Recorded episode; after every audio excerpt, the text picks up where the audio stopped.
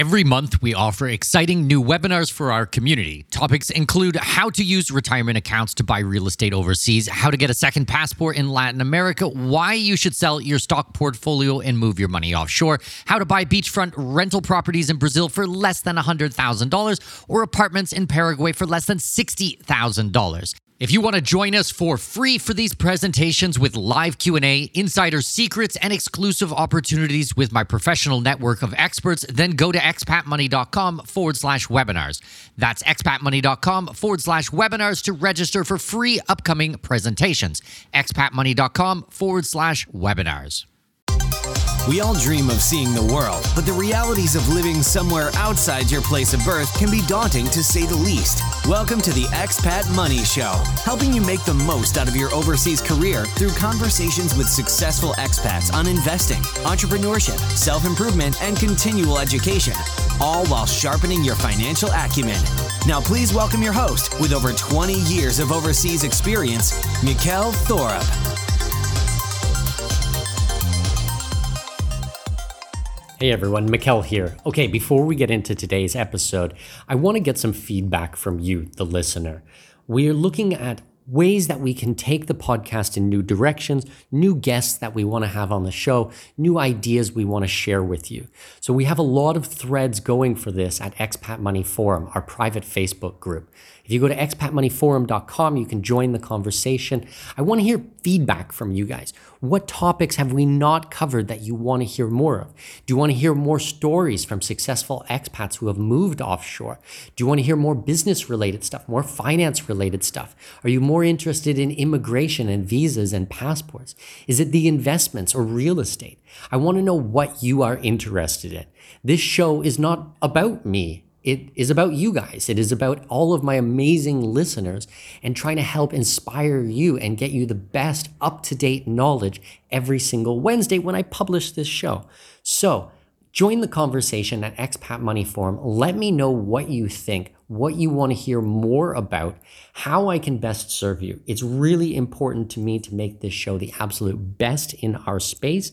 And I think we're off to a really good start podcast has been going for over four years now, which is just hard to believe. I seems like just yesterday I started it, and the feedback has been amazing. But there's always room to improve. There's always things we can do better.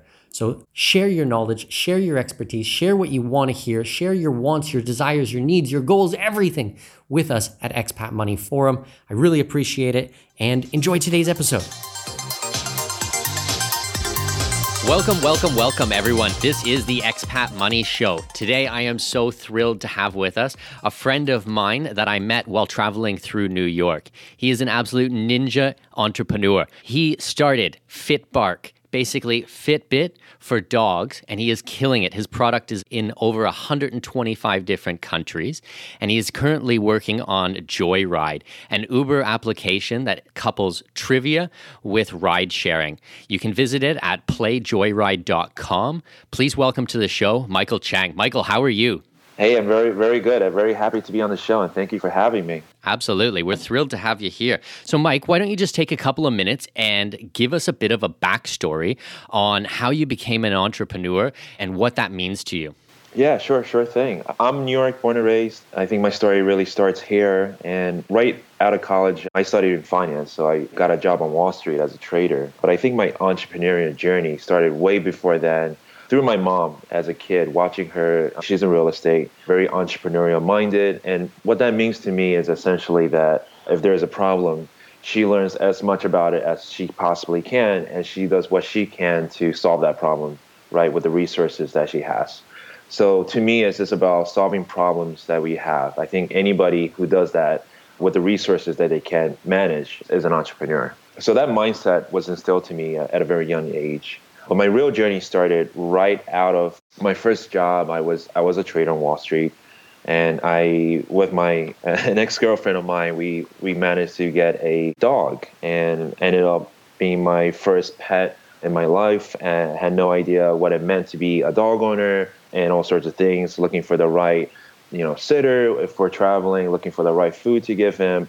So this kind of a need drove me to kind of create a product around that basically through my love for my dog, I, I created a website for helping other like-minded dog people that lives around you. So you can meet up share advice and you know have your dogs play with each other and even help you know dogs at each other when you're not in town. So that was my first product called matchpuppy.com and through that was a very great learning experience. I managed to meet more awesome folks along that ride as we built out this product which eventually led me to fitbark which is as you mentioned a activity tracker for your dog with the goal of it being essentially a health monitor that dog owners can utilize to see how well their the pet is doing and kind of act like a voice uh, for their dog since you know our dogs can't really tell us how they're feeling so that's you know been the journey from match puppy to Fit Bark, and me kind of entering the whole entrepreneurial route and even in the pet space. This was just a few years back. I was on your website on fitbark.com and I thought one of the really interesting things that I saw on it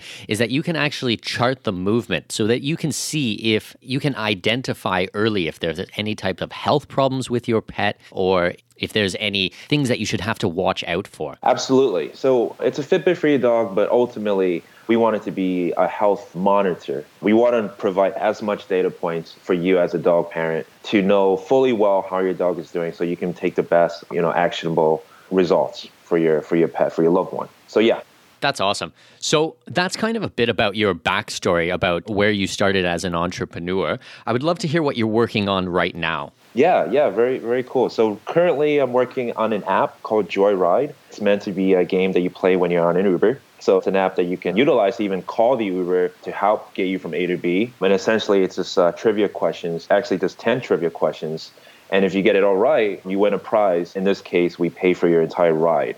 So if you beat the game, we'll pay for your ride no matter how much it costs.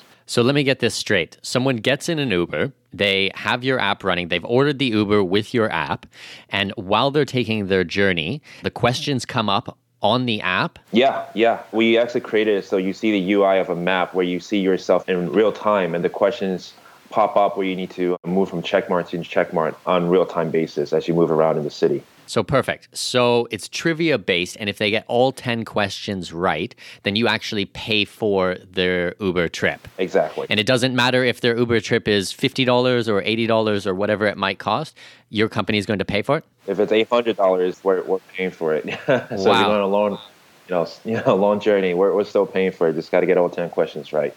Wow, that's unbelievable. I can't wait to see that come out. So, what is the timeline for uh, for this app for Joyride? We're expecting to release, you know, shortly within the next four weeks. So I would say by you know February of this year. So February 2018, and we should see it in the iOS store. We're going to see it on uh, Google Play as well. Shortly after. excellent, excellent. Shortly after. So I would love to talk a little bit about what it was like to create an app. Um, because I think that if someone listening to this wanted to create up an app of their own, what kind of steps would you uh, encourage them to take? Yeah, yeah. So it's a question I get asked very often by friends since we're in the space. But my best answer has always been to just share the idea. You know, I think this goes towards anything beyond just apps. You know, whether it's a product, it's a service, whatever you're trying to build here, obviously it's coming from a passion because I believe those are mostly the best indicators of a successful product is passion. And again, it has to be close to your heart. So it's something that I think the first step should be is just to share it with people around you and also to share with people that might not be in your circle. So you might get other kinds of perspectives on that idea. And this is a very critical process because I think from sharing it, you get to build on top of the idea. You get to see how other people might see the idea or how someone else might utilize it and might give you more ideas when you're trying to build it. So I think that step one is to share it with as many people as you can. But towards actually building an app, I think it's either many folks nowadays know how to code themselves. So they either know native iOS or React or any of these languages and they know how to build the applications themselves or they can either easily there are many resources out there now, both online and in person, where you can take a course on how to create an app. And there's various websites that I can share. But if you're like me, who knows the code a little bit, but obviously wouldn't trust myself building a, a product like this by myself, I went out through the years and I've basically worked with many developers and we formed a team for my company where we have a staff of engineers on hand to work together on this product. So basically, what you're saying is when you have an idea for an application, you want to talk to your network and maybe people even outside of your network and get opinions from them and then kind of reflect on how they view it. So if they think it's a good idea, if this is something that should be tweaked, if this is something that you should throw away, is that what you're saying? Exactly. I'm very much sharing the uh, idea, kind of an entrepreneur. I know a lot of folks out there are very secretive about what they're building, and it's you know that's that's a very good thing to have. Obviously, you don't want to share with every single person, but I'm very much in favor of sharing it with your circle and even you know select folks beyond your network because by sharing it, you get a lot of feedback, whether it's a solid idea you know how to even take upon building it maybe you're going to meet somebody who believes in it as much as you can and you can start forming a team around it so it's all very much towards taking positive actions on getting this idea to the next level which is building it so tell me some of the reactions you had from people when you proposed Joyride. Yeah, so for this product at hand, it's very much a question of why hasn't somebody else done it? You know, why hasn't Uber done it? Um, that's one of the major questions for us and we still constantly ask it. We're like, why hasn't somebody just created a game on top of their, you know, the Uber API or the Lyft API or on top of, you know, any ride-hailing businesses?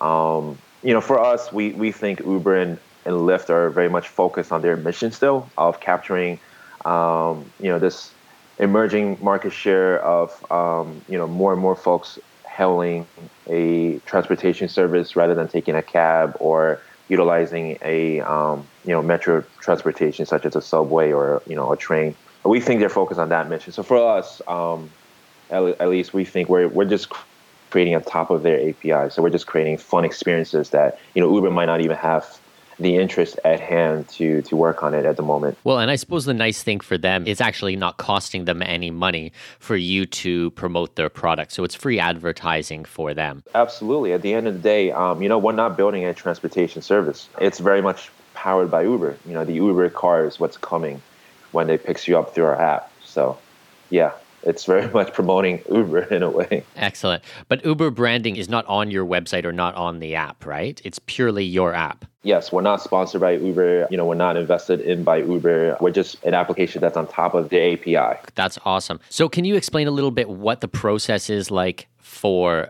getting an application built with your engineers, with your team? How long does something like that take? What should the expectations be if my listeners wanted to do something like this themselves?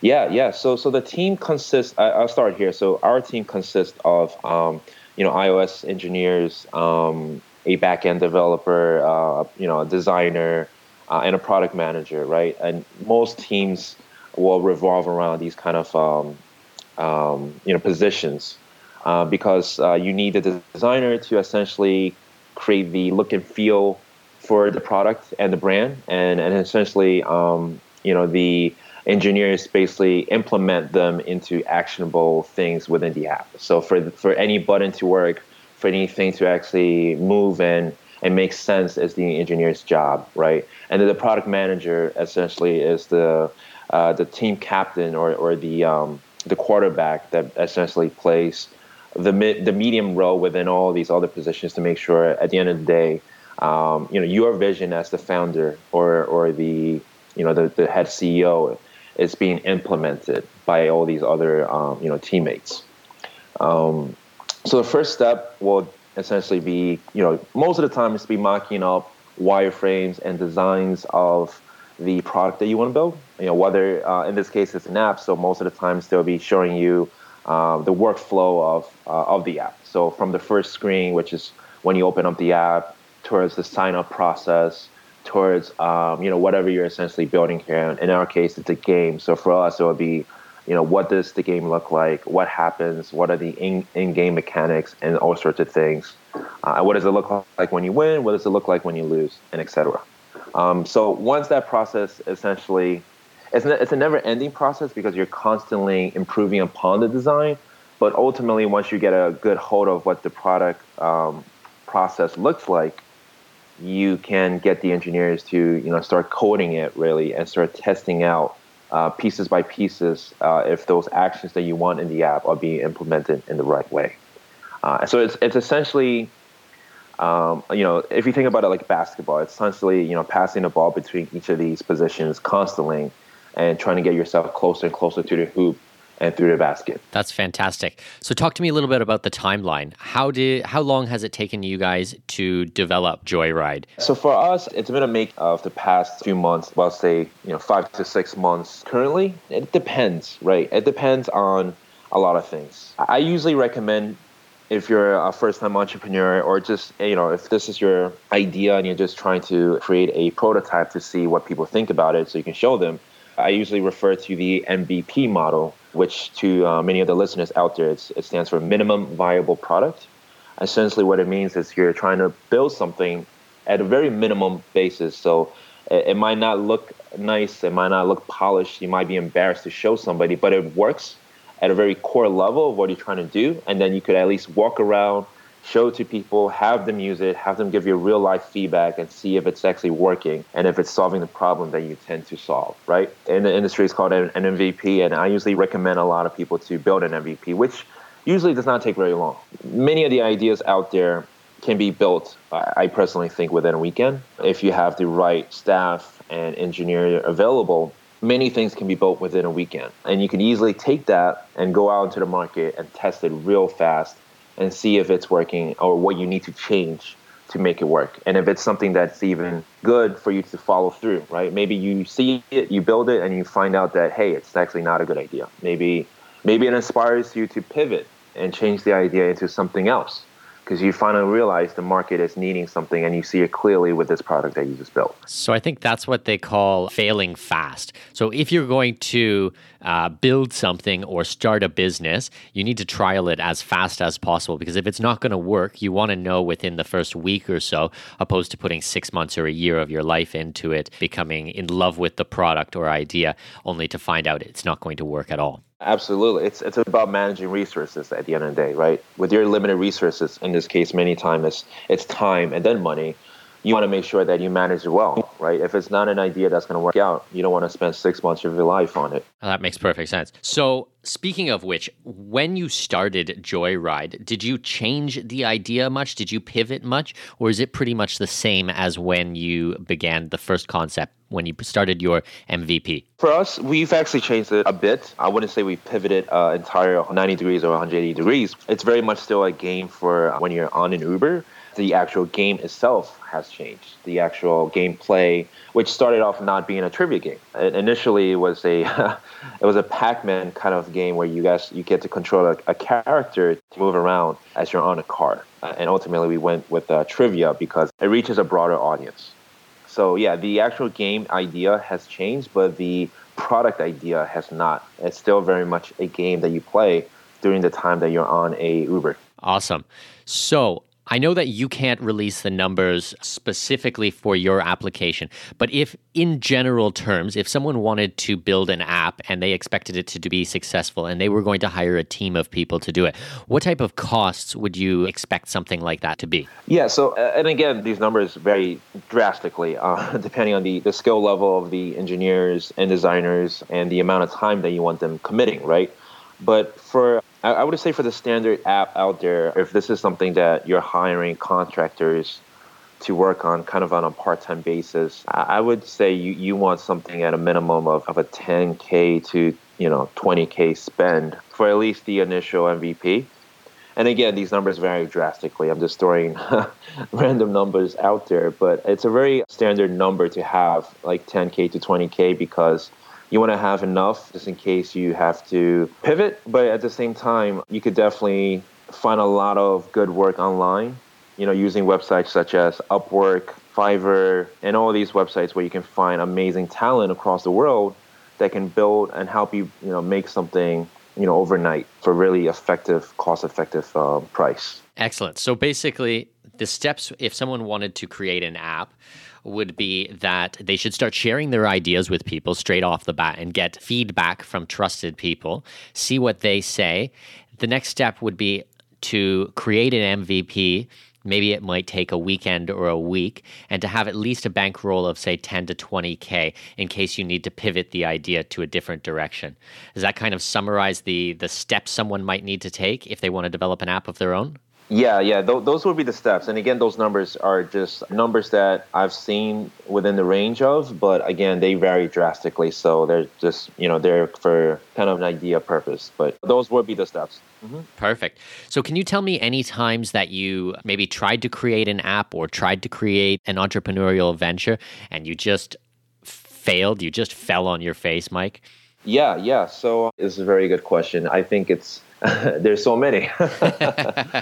well, I always think that it's a good idea to showcase people's failures so that others out there can understand that this is not an overnight success, that being an entrepreneur actually is really hard. And a lot of people, they failed many times before they became a success. And also what those things were that they learned along the way. So I'd really love to hear kind of about your journey uh, with failure and your opinion of it, Mike. Yeah, so I actually have three examples in my mind, which just means how, how close these failures have been to, to me. But the first one being a fashion tech startup that I was a early member of during my early years as an entrepreneur. There was a clothing line that essentially had ink that would be able to change once you're in the sun with the sun hitting it or not. To when the sun hits it, uh, the black and white ink turns into color. It was a fashion tech startup that was way before its years. So that was the first kind of mistake, if you will. You know, timing is everything, unfortunately. If the market is not ready for something like your product, then it doesn't matter how hard you try. It, it just it's a big mountain to to try to get across. I think that was the biggest mistake was the, the timing was off and we were just so stubborn in our kind of mission to get smart kind of clothing to the market that you know we were just I mean this was early this was in 2000 and you know 8 right so this is way before you know wearable computing took off, before you know any kind of IoT devices really came forth.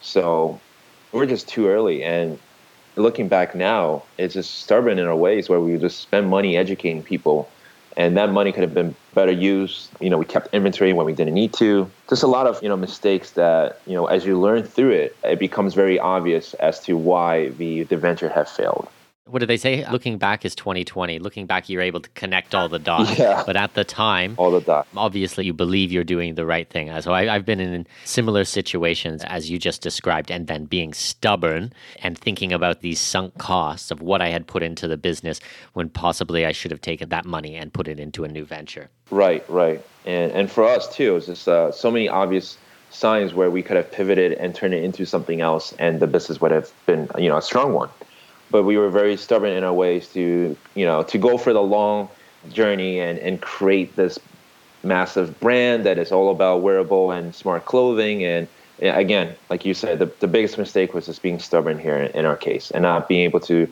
look with a good perspective on what's really happening at the moment so that's the first one. The second one was actually my, my venture that I mentioned before called Match Puppy. I was a little bit more seasoned in this case, although we did raise an angel round, but ultimately through the product, I've realized certain cases where it wasn't working and was able to quickly move from one venture to starting another one called FitBark, right? And being in that kind of pet space allowed me to have an industry perspective or insiders operating kind of viewpoint on the opportunity at hand with a product like FitBark. And it allowed us to basically be one of the, you know, if not the first kind of product built for dogs in terms of, you know, a fitness tracker or a wearable, you know, activity monitor in the space. So that, that mistake early on with the clothing line allowed me not to make the same mistake in, in with Match Puppy. So I, I knew to basically take my resources and my time to move on to another venture, which ultimately proved out to be uh, a much better success. So that's the second one. And the third one was not very much a failure. It, it was just, I guess, I kind of wanted to point out to the to the listeners out there that failures doesn't have to be such a big, drastic thing either. It doesn't need to be such an epic failure that your life is in shambles and that that's the only kind of failure you need to learn from. No, failures can be small as well, or they can be not even looked upon as a failure. So my third example is a product that my current company actually launched just two years ago. It's an app called Spinny Phone. To many people, a, it was a success. It was a game for, for iOS, and we reached top 30 free app in the United States and top 10 free game. We were able to get quickly like 200,000 downloads within just a matter of three to four days, uh, and ultimately reaching almost a million users. For me, it was a failure in that we weren't able to figure out how to properly retain those users. So even with the fact of getting these many users on our app, we weren't able to retain them and bring them back. So that because this app is widely utilized, it's just an app that people downloaded, played it for a little bit, and ultimately stopped coming back after a few days. That failure, I learned upon that.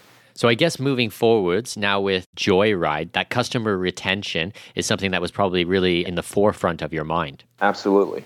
Excellent, excellent. So what are your goals going forward then, Michael?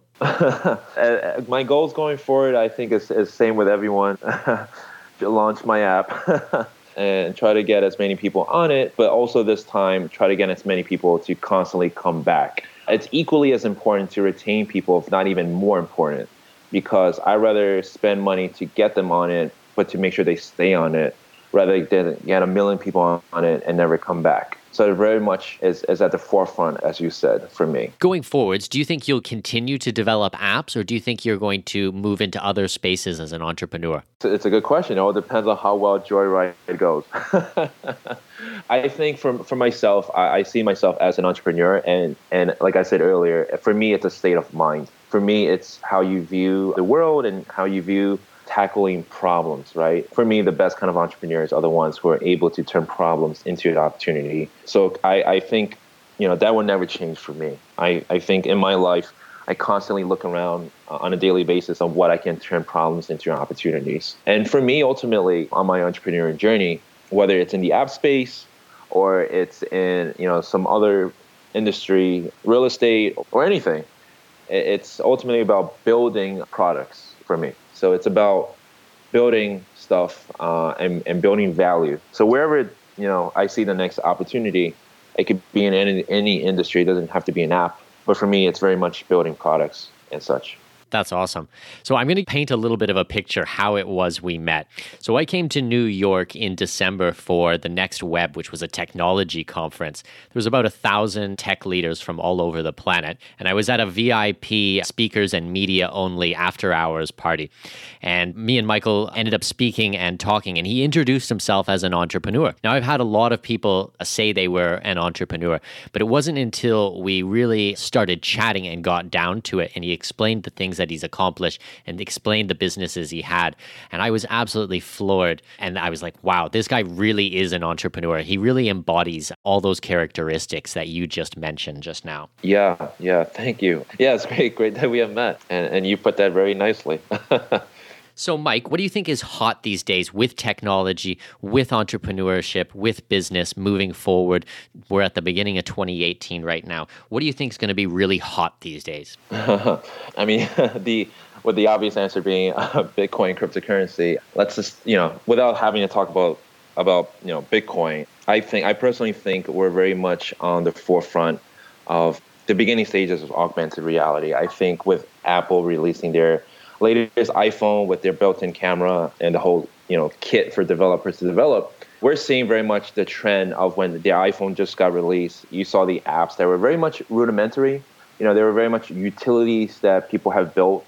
They couldn't really find a real use for the iPhone yet, but very soon after, a few years later, you came forward with apps such as, you know, Facebook, I and mean, ultimately later on, there's you know Grubhub, there's Ubers and Instagrams and these very much are entire, you know, billion dollar businesses built on top of the iPhone. I think we're at the, the cusp of when things are slowly about to turn in for, for AR um, applications, right? So I think that's very exciting to watch and see. You know, I'm, I'm a huge fan of Snapchat and, and all these face filters. I think it's as silly as they are, they're changing how we communicate with each other, right? It started as kind of like AOL instant messengers through text obviously with email throughout and slowly, you know, selfies.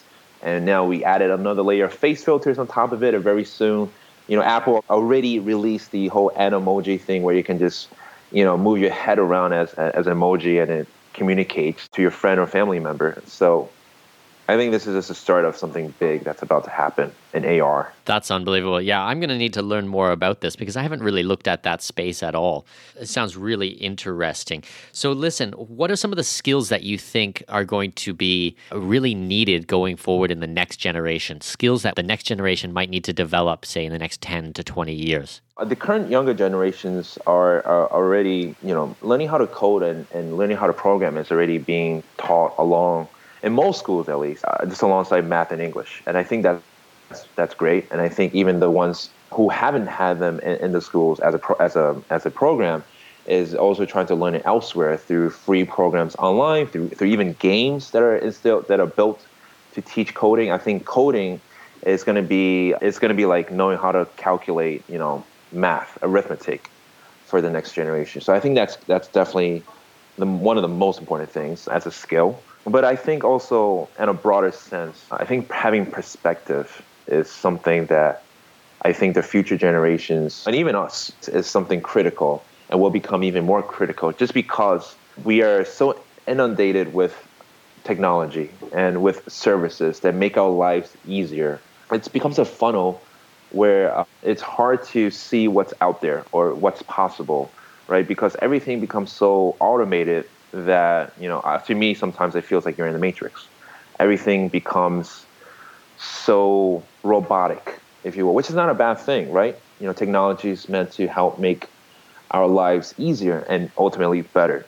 But i think for the younger generations you know if i have i don't have kids but if i have kids i think i would really try to instill the idea of having a perspective that is enveloping multiple you know senses where you know, traveling helps with that, right? Um, reading more books, understanding other cultures. I think it's critical because it helps you become creative and, and look at problems through different lenses where, you know, maybe will create, you know, solutions to problems that, you know, we might never imagine, right? So I think that's something, a skill set uh, for the younger generation, I think definitely should have. Fantastic. I've noticed a couple of times you have referred to problems and solutions, and that you actually got this type of a mindset from your mother as a real estate agent. So, as you go forward as an entrepreneur, that's one of the main things you seem to focus on. Would this be something you would recommend to all people? 1000%. You know, I think in life, not to go by this cliche quote, you know, when life gives you lemons, but I think you can either do something about the problems at hand or, or do nothing, right? And I think if you're going to face them, you might as well do something about it. And the best way to do something about it is to have a clear mind and, and view it not as a problem, but to view it as an opportunity. Because once you change that mindset, you start seeing things differently. Doors start to open, literally, and you start looking for ways to make the situation better and ultimately turn it into your advantage, right? Make it into something that's going to better yourself. There's always a way to, to, to do that. And I think that depends on how creative you are, uh, which uh, ultimately is you know means having different perspectives, right? Uh, leading back to the previous question. So yeah, I think I would recommend anyone and everyone to have a mindset that allows them to you know see any problem into an opportunity. Excellent. Life Excellent. does not get better when you when you see you know life like that. No, nothing will stress you. yeah, that makes perfect sense. Hey guys, we will just take a quick break. We're just going to pause for a second on the interview because I want to tell you about this special resource that I have for you. It's called 19 International Strategies to Grow and Protect Your Wealth Abroad. It is a PDF downloadable report, and you're going to find it at expatmoneyshow.com. Okay, why do I want to tell you about this? Well, it is an amazing resource for anyone out there who is looking to go offshore, to become an expat, expat hopefuls. If you're looking at immigration or Plan B residencies or any of these types of things that we talk about on the show, this really condenses the information into really easy to understand. And then from there, it gives you all the resources, links to the additional resources, or who you can work with, the professionals involved in this.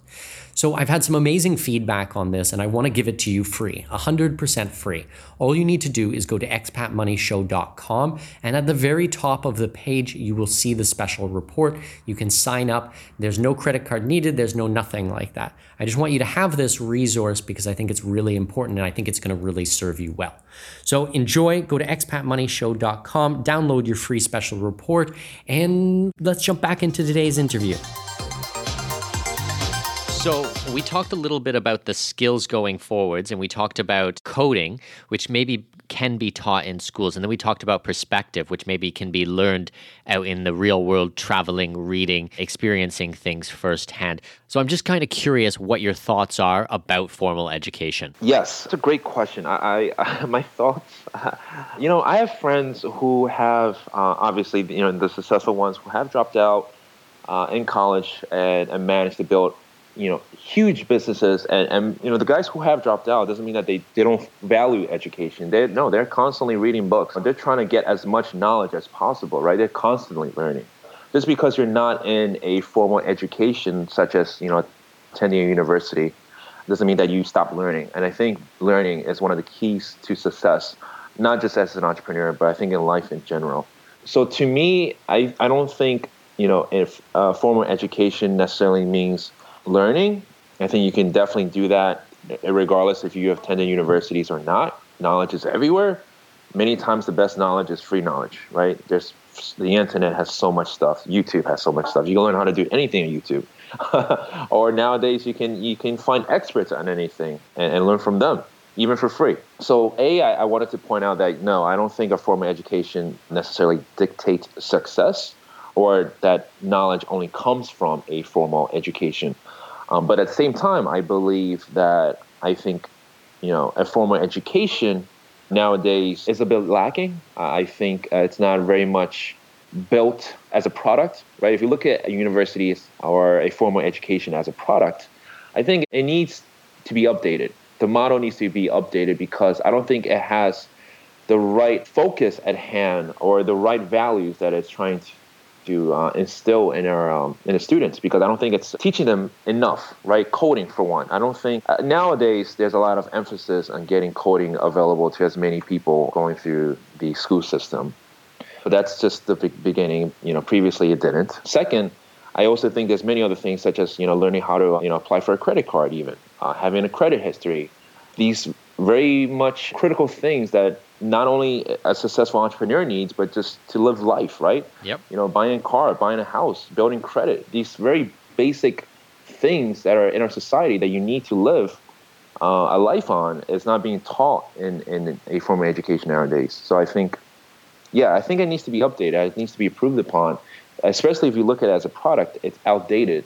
So there needs to be a lot of pivoting and building upon. Yeah, I think that going back to your word earlier about pivoting, I think that there's going to be a, a huge shift, a huge paradigm shift in education going forward. And a lot of these universities are going to need to pivot if they want to stay relevant. Absolutely, yeah. So let me ask you do you spend a lot of your time? Do you read? Do you study? Do you take online courses? Oh yeah, yeah, constantly. You know, reading physical books. My car, I'm, I'm constantly on Audible, so I'm also listening to to ebooks. Uh, I love reading. Uh, I love reading. I think reading is one of the best ways to really learn as as much. You know, both literature and, and non literature. Um, online courses. I'm constantly on YouTube uh, learning something new every day. It can be something simple, such as how to tie a bow tie, to something much more you know philosophical uh, to anything, right? I'm constantly learning something, and I actually made it my personal goal to uh, to learn something every day. But not only that, and also to to try to teach someone something every single day, at least one thing, because I think that's also really really powerful. Excellent. So giving back to the community. Yeah, yeah, well, that's what you're doing right now on the podcast because I know my listeners are going to get heaps of value from you on this episode, Mike. Great. I can check it off for today. so tell me a couple of the books that really influenced you to become an entrepreneur or helped you on your journey to be an entrepreneur. Uh, well, A, I think my favorite author is Malcolm Gladwell. I think this uh, he's one of the most brilliant geniuses. Isn't he just terrific? Oh my goodness. He is amazing. I recommend all his books, you know, Outliers, you know, Shoe Dog, Blinking, Tipping Point, all of them. Yeah. I, I recommend. But there's one in particular I've read recently. It's, uh, it's actually a memoir by uh, by Phil Knight, who is the uh, founder of Nike. He wrote a, a book called uh, Shoe Dog, and it basically uh, tells the story of uh, how he, as a kid, came about with this idea to create this, you know, this massive brand that it is today, and how he came about doing that. It's an entrepreneurial journey. it's, it's a story. It's what it is, and it's it's a very telling story where you feel like many times uh, as if you were there in the room with him making these decisions. And he is such an entrepreneur. uh, especially through reading this book, you get to learn how how courageous he is, how ballsy he is, and how many times this massive brand almost never even came about. I recommend this book to anybody who wants to be an entrepreneur or who is an entrepreneur or just anyone in general. It's an amazing read. Actually, I've had that book recommended to me by one of the previous guests, uh, Ryan Lee. I think it was episode number eight, and he highlighted how amazing this book is as well. So I definitely need to pick this up.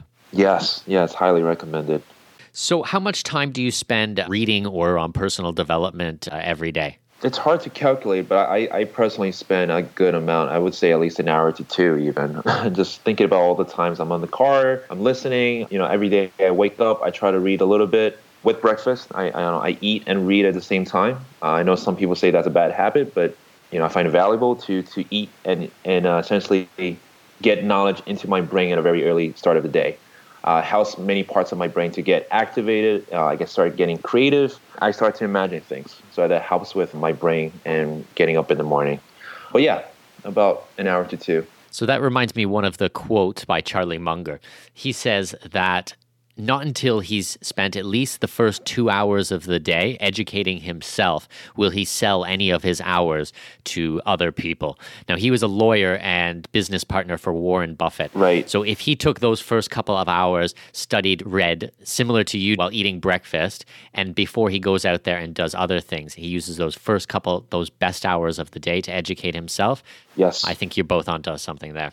Absolutely, and I, I actually want to add one more thing, which is also physical health. I think it's uh, it's a very critical thing that many entrepreneurs, especially in the early days, they kind of they overlook this kind of physical health to themselves. I think it's very important to take care of yourself, right? Eat the right nutrition, you know, that you can, and also work out. Even just taking a walk outside in the morning, or just uh, I try to run. I run every I run every day. I actually, I'm a triathlon, so I do I run, I swim, I bike on every couple of day basis. So it helps me to stay sharp, I think. It's something I've noticed over the years as I've done this is I make much better decisions when I'm physically healthy and I'm staying sharp because all my body is a weapon, right? My brain is a weapon, my body is a weapon, and everything is in tune where you're at a steady level where you can make the best possible decisions for yourself, for your life, and, and for your business.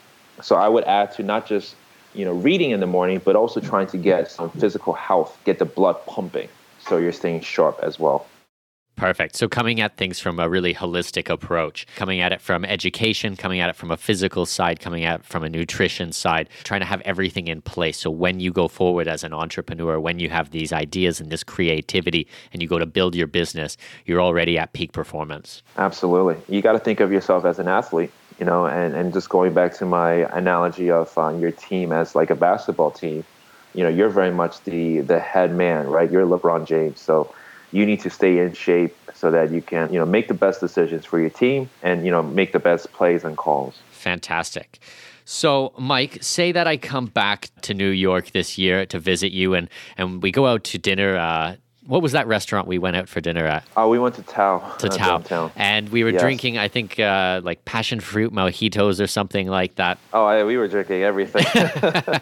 and I, I lean in and I'm like, okay, Mike, what's the one big secret to success? What's the one big secret as an entrepreneur that if I told anyone, you'd have to kill me? What's that one big secret, Mike? I think the, the one big secret is, again, might sound cliche, but to me, it's persistence. I think unless you quit, you're never really out of the game, and you constantly you still have your shot of uh, obtaining whatever it is that you want to obtain. And again, this doesn't mean that you know you, you need to stay stubborn. Like one of my first mistakes as an entrepreneur is just staying stubborn on, on the idea. Right, the ideas can change, but for you as an entrepreneur, your journey never ends. So for you to obtain success, no matter how or what that means to you, it's always obtainable as long as you just you never really give up on yourself right? It's there. It's waiting for you. And it's just persistence. Just keep going forward one step at a time. Excellent, excellent. So, thank you very much, Michael, for being on the show. If people want to get a hold of you, where's the best place for them to reach out to you? Yeah, yeah, sure. My email is michael at spinny, S P I N N Y dot C O. Uh, it's my company URL, but anybody can hit me up online. All my Twitter handles, my Instagram handles is at I am Mike Chiang. Uh, that's I A M M I K E C H I A N G. And anybody can add me on LinkedIn, Facebook. I mean, I'm available online, so you can always hit me up. Excellent. And if people want to see the websites, you can go to fitbark.com or playjoyride.com. And I'll make sure all of this information is in the show notes at Expat Money Show. Michael, thanks so much for being on the show. I really appreciate it. Oh, it's been a pleasure. Thank you. Hey everyone, I just want to tell you about a great opportunity. You see, we've had a massive interest lately in learning a second language, and I do a lot of my language training with my very good friend Olly Richard. We've been friends for three or four years now, and he's been on my program, and I've been on his program, and he spoke at my conferences, and I've spoke at his conferences, and he really is a genius. His techniques for teaching languages are just out of this world. He actually makes it fun and enjoyable. He was one of the main drivers for me rekindling my interest in Spanish. And under his tutelage and his advice and using his programs, I went from really crummy Spanish to quite fluent in a really short amount of time. So if you are looking to learn a second language or maybe even a third language, what I want you to do is go to expatmoneyshow.com forward slash language forward slash language, and it's going to redirect you to some of all these best courses out there in the world. And there's some special promotions going on, some special opportunities for subscribers of my podcast. So I hope you take us up on this offer and go and check it out. That's expatmoneyshow.com forward slash language to get the best resources in the world for learning a second language. This episode may be over, but your journey to greatness continues by visiting our webpage and signing up for our newsletter. For convenient access to new episodes, show notes, and other crucial resources, visit expatmoneyshow.com. We look forward to you joining us on the next episode of the Expat Money Show. Safe travels. I have managed to secure exclusive rights to a block of villas in one of the hottest up and coming regions in my current home country, Panama. Join me Saturday, May 4th at 10 a.m. Central, 11 a.m. Eastern Time for our special presentation called Investors Workshop, capitalizing on the globally recognized resort brand coming to Panama. We will discuss how the tourism landscape in this region will change rapidly upon the public announcement of this project and how I have secured the rights for my clients to capitalize on this opportunity before anyone else. Thanks to my connections in the region, I have negotiated pricing that front runs everyone else. Think early, early bird pricing. From gourmet restaurants to vibrant clubs, poolside activities, and even live bands, this resort is going to pump some serious life into the region. But this isn't what excites me or what should excite you either. The exciting part is that these world class amenities and top brand will attract tens of thousands of tourists. Tourists who will fork over top dollar to stay at our investment properties. Register free at expatmoney.com forward slash webinars. That's expatmoney.com forward slash webinars to register for this free real estate workshop. See you on May 4th at 10 a.m. Central Time. That's 11 a.m. Eastern Time. Go to expatmoney.com forward slash webinar.